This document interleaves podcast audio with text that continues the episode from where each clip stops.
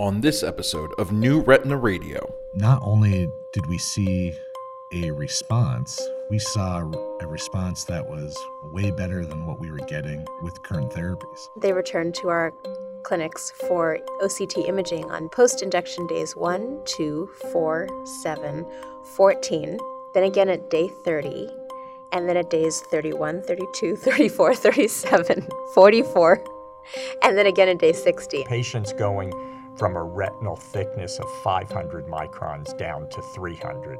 You didn't need highly evolved OCT to understand those differences. For $50, I could have a highly effective anti VEGF therapy. When we presented it to the New England Journal, some of the reviewers stated that this was as big of a breakthrough as has been seen in medicine. That and more coming up.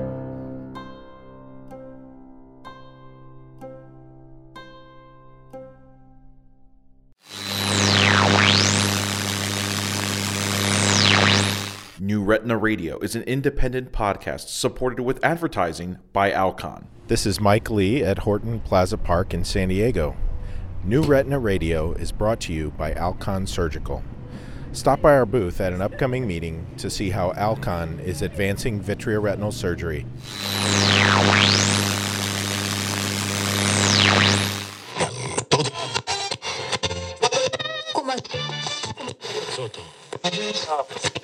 You're listening to New Retina Radio from Retina Today, Eyetube, and Bryn Mawr Communications. Alrighty, you ready? I am. I'm Scott Krzywonos. I'm Rana Jaraha. This is New Retina Radio. We're continuing our biography on the history of anti-VEGF, narrated by John Pitcher. Let's recap the first part of the story. If you don't remember or you never listened in the first place, go back and listen to part one of this miniseries. Here's a quick summary of where we are. In 1971, Judah Folkman, who was a young and extremely talented clinician and cancer researcher in Boston, coined the term angiogenesis in a New England Journal paper. In 1989, Napoleon Ferrara and William Henzel at Genentech identified the growth factor that led to angiogenesis and called it VEGF. Eventually, the jump is made to retina, where it is determined that anti VEGF, an antibody, injected intravitreally could halt the progression of angiogenesis and thus might be able to affect AMD progression. At the time, other treatments for AMD were destructive and not very effective. Fast forward to the early 2000s, a company called Eyetech engineered Macugen, or pegaptinib, and got it approved by the FDA in 2004. Around the same time, researchers were learning more about VEGF, which they discovered came in several varieties VEGF A, VEGF B, C, D. VEGF A was the important one here, and that was broken down into several isoforms called VEGF A 121, 165, and 189. Macugen blocked 165 and 189, but didn't block 121, which was operative in angiogenesis. By the time the drug hits the market in 2005, it's the best option out there, but it's still not very good. Macugen is about to be evaluated for treating RVO and diabetic eye disease when the entire system is disrupted by the arrival of a new drug, or rather, by a new set of drugs. And that's where things start in this episode. John spoke with us from his home base in Albuquerque. We last left off in 2005 when Macugen was about a thousand bucks per dose and wasn't as effective as people had hoped. At the same time, there was another anti VEGF agent in the pipeline. Here's Phil. Hi, my name is Philip Rosenfeld. I'm a professor of ophthalmology at the Bascom Palmer Eye Institute of the University of Miami Miller School of Medicine. Phil described that during the era of photodynamic therapy in Macugen, another therapeutic agent was in the pipeline. Well, it was about that time that Genentech became interested in what was called rhuFab. rhuFab. R H U capital F A B rhuFab. The second version was called rhuFab V2, and you might hear a few doctors call it that in the episode. Nowadays, it's just known as Lucentis or ranibizumab. The gears around rhuFab were already well in motion by the time Macugen was approved by the FDA. They were moving forward into a phase one clinical trial to investigate rhuFab for neovascular age related macular degeneration. And we had a meeting, I believe it was ARVO 2000, to organize this phase one clinical trial. A phase one trial was indeed conducted. Phase one clinical trials are really safety trials.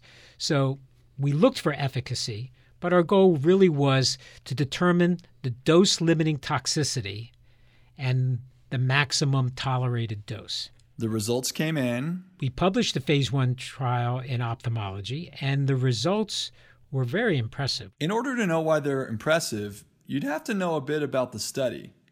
The phase one researchers performed a dose escalation trial. We had cohorts of six patients, and we treat them with the lowest dose. And they would escalate the dose slightly. And then we would escalate the dose further. They were trying to find out the maximum dose a patient could tolerate. We found that when we got to the 0.5 milligram dose, patients tolerated that dose very well. But when we got to the one milligram dose, there were two patients that were injected, and they both developed marked inflammation in the eye. Therefore, they determined that the dose limiting toxicity was inflammation, and the maximum tolerated dose was 0.5 milligrams. That would be reassessed in a study to follow, showing that the maximum dose was 2 milligrams. Anyway, Phil and his colleagues noticed something in the phase 1 study. In the phase 1, when we looked at visual acuity outcomes, we were very surprised that in this cross section of patients that received these low doses of Lucentis up to 0.5 milligrams, we saw vision improvement. That's interesting to note in a phase 1 trial, but again, the important focus of phase 1 is safety and tolerability. That's it. Phase 2, however, looks at safety and efficacy. And after phase 1 results for Lucentis showed no safety risk after 0.5 milligrams, phase 2 initiated. There were two different phase 2 studies. One was a trial with monthly dosing, and Jeff Heier was the principal investigator that led that trial. The other phase 2 trial was a dose escalation study, in which I was the principal investigator. You probably remember Jeff. We heard him in part 1 of this series. Hi, I'm Jeffrey Heier. I'm the co president and medical director of Ophthalmic Consultants of Boston. And for the last 18 years or so, I've served as the director of retinal research for Ophthalmic Consultants of Boston. Phil and Jeff were the two major investigators for Lucentis in its earliest days. I was one of the lead investigators, along with Phil Rosenfeld, in the Genentech phase 1 2 studies for ranibizumab. In fact, the first five patients who were multi dosed with ranibizumab were all at our center. Jeff saw those same inflammation issues that Phil saw during the phase one trial. There was a percentage of patients early on who were getting fairly significant inflammation with ranibizumab. Inflammation was present in a not insignificant number of patients 10 to 20 percent of patients. Jeff said that the inflammation was due to the formulation of the drug, not the molecule itself. The formulation at that time was a lyophilized powder that was mixed up. And it turns out there was some component of that formulation that led to inflammation. Inflammation didn't get in the way of the vision, however. Those patients still did well. Despite the inflammation, they still ultimately had nice visual responses and nice anatomic responses, but it was still something we had to be concerned about. Those issues would be fixed later. But once we got to the phase three studies, Genentech had gone to a different formulation that pretty much eliminated this type of inflammation. Before we get to phase three, though, let's back up. There's still phase two to hammer out. Rather than get bogged down in the data, here's Phil to summarize what the researchers learned. What we learned from the phase two clinical trial is that the response to rhuFab V2 was immediate and dramatic. You could see a response within one to two days, definitely after two weeks, in patients getting um, anti VEGF therapy. He doesn't mince words. It was revolutionary. It was totally unexpected. And we had never seen these kind of results before in the treatment of neovascular AMD. Phil's team in Miami conducted OCT imaging of patients in the phase 2 trial. It was not required. OCT was never official part of the study protocol. But they performed some for kicks. However, we routinely um, imaged patients with the Stratus OCT. Once again, the results were stunning. And what we observed was dramatic improvement in the macular profile. The fluid resolved, and the macula remained dry for the duration of the phase two study, both the dose escalation as well as the monthly dosing arms. Jeff said that the anatomic differences observed were based on images from equipment that was not sophisticated, but that it didn't matter. It wasn't anywhere near what it is now, but it was still reliable enough to appreciate big differences. Which is to say, the differences were huge. Patients going from a retinal thickness of 500 microns down to 300. You didn't need highly evolved OCT to understand those differences. Still, Phil wanted to know more about the relationship between OCT observations and Lucentis treatment for AMD. And that set the stage for what's been known as the Pronto study. That's capital P, lowercase r, capital O, N T O. Pronto. The study's full name is Prospective OCT Imaging of Patients with Neovascular AMD Treated with Intraocular Ranibizumab. One of those study names where the acronym is contorted a bit, but you get the picture.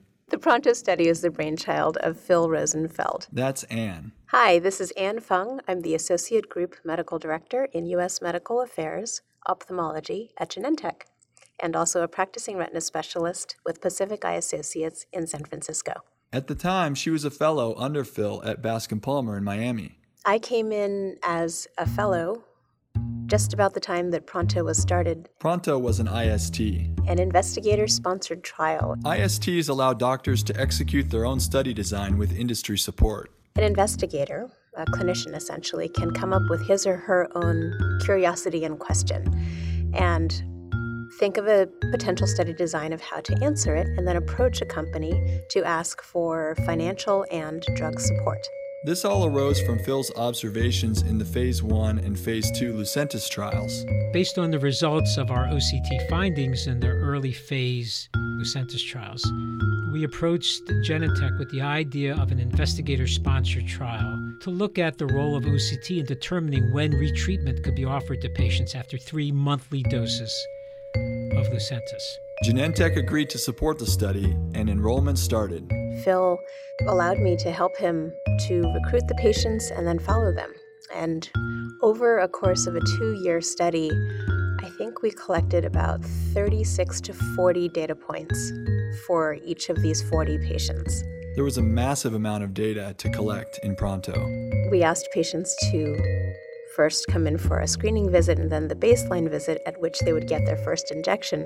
But then they returned to our clinics for OCT imaging on post injection days 1, 2, 4, 7, 14, then again at day 30, and then at days 31, 32, 34, 37, 44, and then again at day 60, and it was monthly after that. Pronto was a two year study.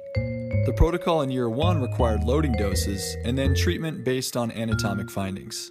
We gave three monthly injections, and not surprisingly, the macular fluid resolved after those three monthly injections. And then we would follow patients. And our rule in the Pronto study was that we could retreat when 100 microns of fluid reaccumulated in the central macula. Why 100 microns, you ask? We used 100 because there was great deal of skepticism that once a little bit of fluid accumulated, more fluid would follow. Seems obvious now, but back then, our colleagues just weren't used to using OCT to follow patients. Fluid was disappearing at a rate that was quicker than some expected. We were really surprised to see that there were statistically significant reductions in retinal edema by day one after an injection. And this continued literally reduction day one, day two, day four, day seven and the fluid came down. First the intraretinal fluid, then the subretinal fluid, and then the PED fluid was the last to resolve. During year two, the study protocol changed. In the second year of the trial, we wanted to make fluid what I call a never event. The retreatment criteria were changed so that if any fluid reappeared, retreatment could be offered.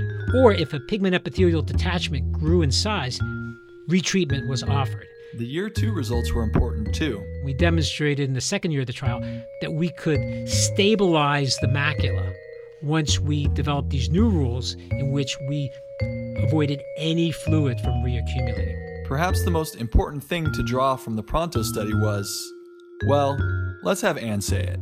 I think Pronto was a big step forward for appreciating how tight the connection between imaging with OCT could be with anti VEGF therapy. At the time, OCT was a technology used for pathologies other than AMD. Its use in Pronto helped demonstrate its value in AMD treatment. OCT technology had existed for quite some time before anti VEGF therapy did. But prior to anti VEGF therapies, We mainly used it for understanding the anatomic structures such as epiretinal membrane and vitreomacular traction. And even if it was useful for those structural conditions, most retina doctors didn't really need an OCT device in their offices. OCT probably didn't gain as much traction during the pure anatomic times because retina specialists largely see epiretinal membrane and VMT on examination. For a disease as prevalent as AMD, and with a therapy coming down the pike that could be revolutionary, OCT would soon be a tool in every office. With anti VEGF therapy, now that we were able to quantify 20 microns, 10 microns of extra fluid, this was starting to make a difference because as a human eye, it's really hard to quantify whether something has changed in such a granular way. We can see probably 200 or 300 microns of edema, but it, unless you're Don Gass, it was probably hard to see the really minuscule changes day by day. And OCT unlocked that for us. So we've got phase one finished, phase two finished, and IST finished, all for Lucentis. Retina researchers are starting to understand the relationship between fluid, angiogenesis, and treatment. It's all coming together. But then a new player arrives. Back after this.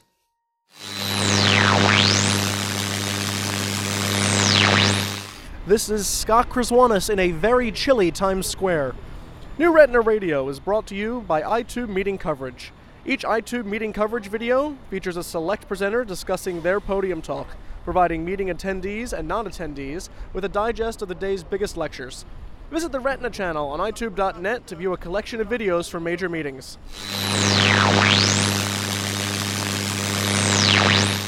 New Retina Radio is an independent podcast supported with advertising by Alcon. This is Mike Lee here at the bowling tournament during the final night of the Retina Fellows Forum here in Chicago. New Retina Radio is brought to you by Alcon. Stop by our booth at an upcoming meeting to see how Alcon is taking surgical retina into the future. All right, let's get back to the program. Awesome! Thank you, Mike. We'll see.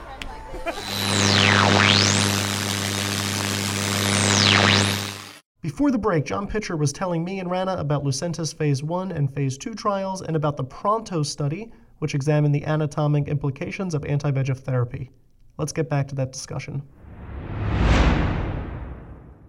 Phil Rosenfeld and Jeff Heier were working on the early Lucentis trials, and Phil was working with a team that included Anne Fung to assess the anatomic effects of Lucentis treatment for AMD. Now, there are two routes to go here. One is the route of Phase 3 Lucentis trials, and the other is that of Avastin. We'll address Phase 3 at the end of the episode. Let's start with Avastin and Phil, who he'll admit is a literature junkie. My interest in anti VEGF therapy drew me to the scientific literature. I wanted to understand how rhuFab V2, ranibizumab, Lucentis, was developed. So Phil dug into the literature. What I learned during my early stage work with rhuFab was that Genentech was developing another molecule called bevacizumab, known today as Avastin, which was developed as a chemotherapy to be administered intravenously. I did my research.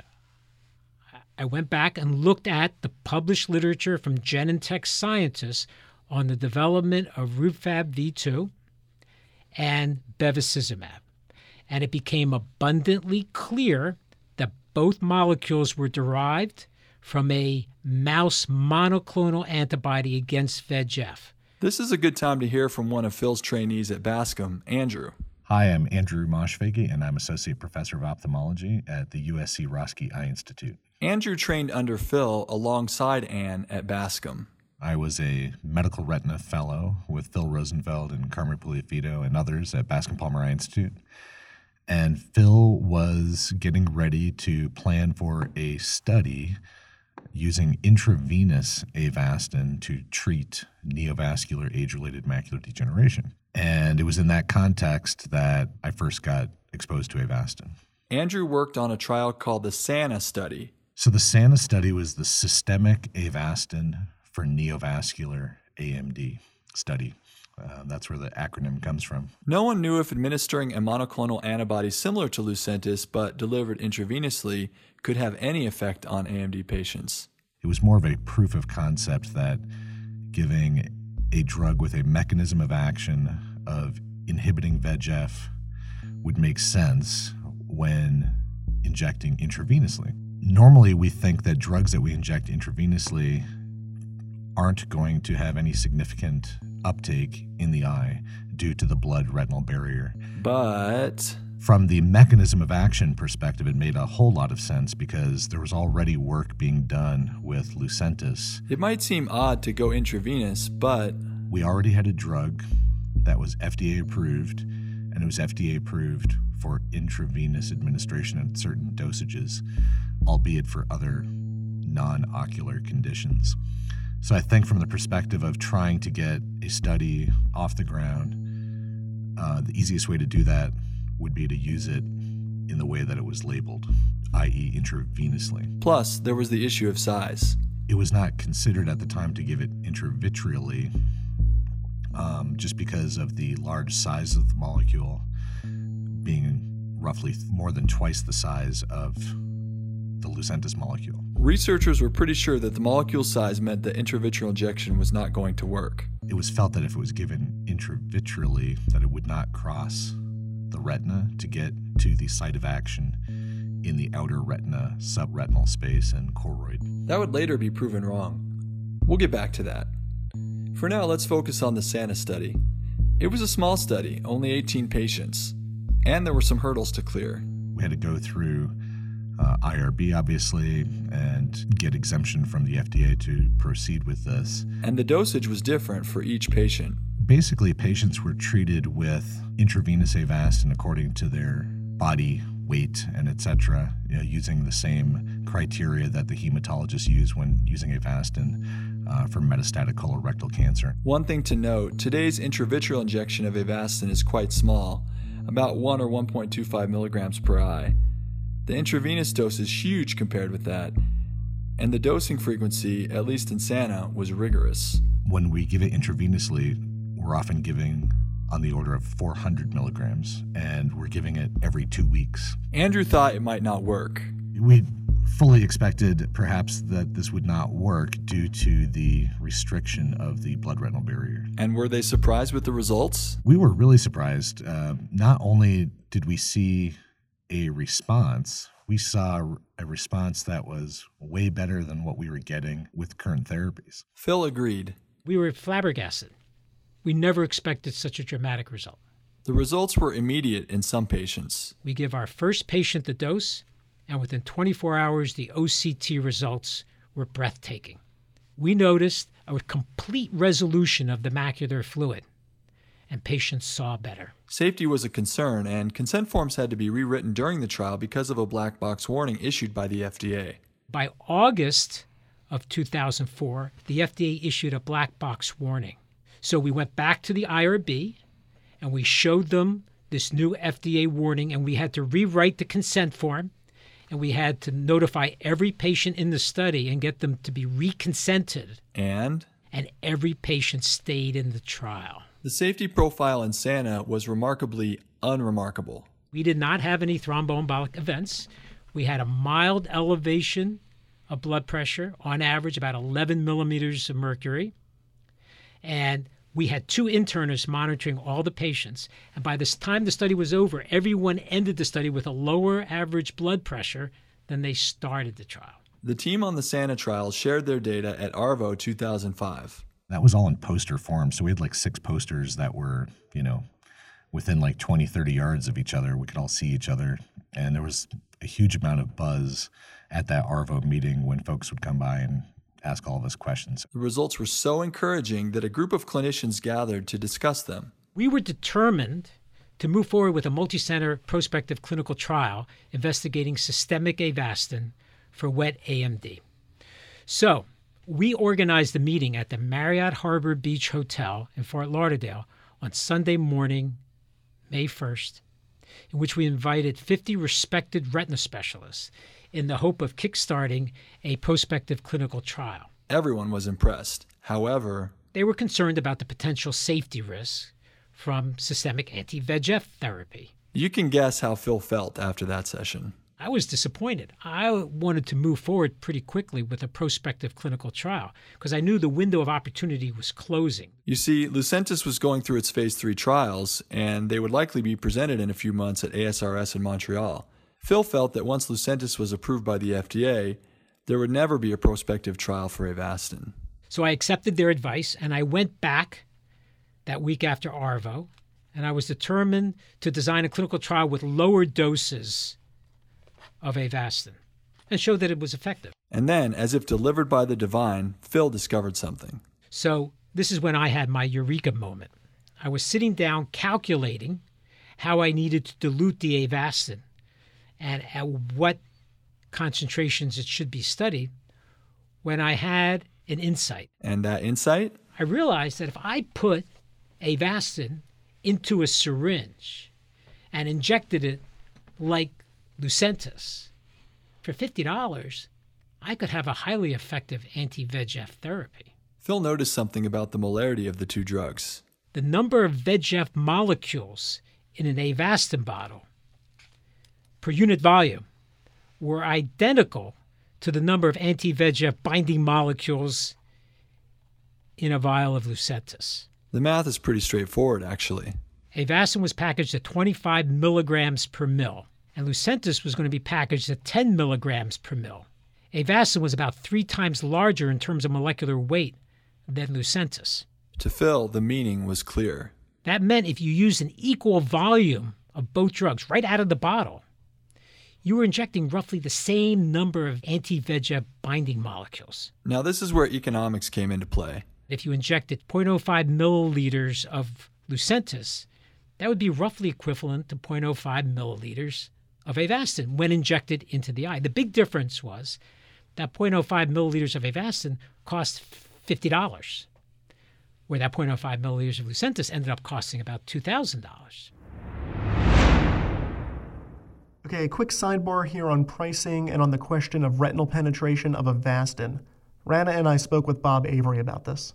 Hi, I'm Bob Avery. I'm a retina specialist at California Retina Consultants in Santa Barbara. Take it away. The way Medicare prices things is by the unit or the milligram. See, Genentech was already selling Avastin, albeit for a different indication. Well, they already had Avastin approved for colon cancer. And because they were already selling it via, among other avenues, CMS. There's already pricing in place for that, and uh, I don't know that they would be able to charge a whole lot more per unit or per milligram than they were charging for cancer. Basically, because a price was already set for Avastin as it was sold, that is, in large units, a pharmacy would pay that amount for the unit and then, once compounded, charge a commiserate price. Yeah, in other words, if one unit was being split into 100 parts, then each new unit would cost about 1% of the entire original unit price. Thus, a syringe of Avastin, compounded for intravitreal injection, which is a small percentage of the whole unit, would only cost about $50. There was also a question that Andrew Moshfeghi brought up, which was about Avastin crossing the retina. Turns out there was some flawed research on that front.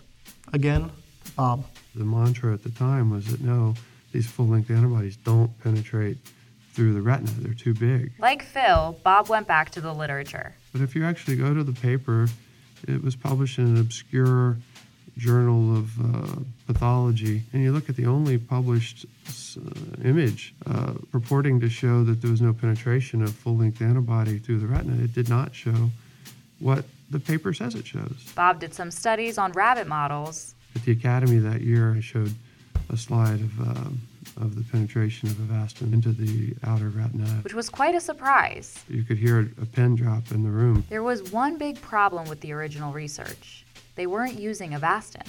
It wasn't Avastin they were using, it was actually Herceptin or another full length antibody. Really? Yeah. And Bob said that using Herceptin was understandable. It had a different, different binding site, but it was still the same, you know, antibody type fragment, same molecular weight, more or less. A hiccup in the grand scheme of things, but an important one. Without that hiccup, it seems plausible that Genentech may never have engineered Lucentis at all, and instead just researched if Avastin could have treated AMD. There was that little quirk back then uh, that seemed to imply that it wasn't going to penetrate, and for whatever reason, I believe it was mistaken. Okay, enough from us. Let's go back to John Pitcher, who was telling us about when Phil Rosenfeld was trying to figure out if he could compound Avastin for intravitreal injection. So after Phil performed his calculations, he visited the pharmacy director at Bascom Palmer Eye Institute. Serafin Gonzalez. The conversation went like this. I said, Could you put Avastin into a syringe so that I could inject it into the eye? He said, Let me research it. Serafin did his research. He went off and he looked at the United States Pharmacopoeia guidelines. And he said, Yeah, sure. If Serafin followed Chapter 797 of the United States Pharmacopoeia and tested for any microbiologic activity, then it was perfectly legal and safe to compound Avastin in a syringe for intravitreal injection. So then I went to my chairman, Carmen Puliafito. Carmen was the chairman of the Bascom Palmer Eye Institute in May 2005. And on a, a back of an envelope, literally, I, I, wrote out what I want to do. I showed that the molarities were the same, and if I injected Avastin, it would be roughly the equivalent amount of Lucentis. Phil asked permission to inject Avastin intravitreally. He said, Well, we inject drugs off label all the time. Carmen seemed amenable to the idea. He said, Yeah, give it a shot. But I told him that I would only use it on patients as salvage therapy. Context is important here. Patients were receiving either PDT or Macugen for AMD, and many were failing. There was no shortage of patients who needed salvage therapy. Now, while all this is happening, the phase 3 trials for Lucentis were wrapping up. Time to learn more about phase 3. I'm Dr. David Brown. I'm a retina specialist in Houston, Texas, and a clinical professor of ophthalmology at Baylor College of Medicine and Houston Methodist Hospital. Dave was involved heavily in Anchor and Marina, the pair of phase 3 clinical trials that assessed Lucentis for neovascular AMD. I was the first author of the Anchor paper in the New England Journal of Medicine and second author with Phil Rosenfeld on the Marina paper. Dave and his colleagues were familiar with phase 1 and phase 2 data and they were confident that the drug would work in phase three. We all thought the phase three, I did, thought the phase three would kill it. Uh, in other words, meet all expectations because we'd had so much experience with the molecule. But Dave also knew of treatments that had failed before, so he curbed his enthusiasm. I really thought the Macugen trials would do better. However, for anyone involved in the trial, it was clear that Lucentis was working. Kirk Packo. Hi, I'm Kirk Packo, retinal specialist in Chicago. I'm also the professor and chair of the Department of Ophthalmology at Rush University here in Chicago. Kirk said everyone knew which patients were randomly assigned to Lucentis and which ones were not.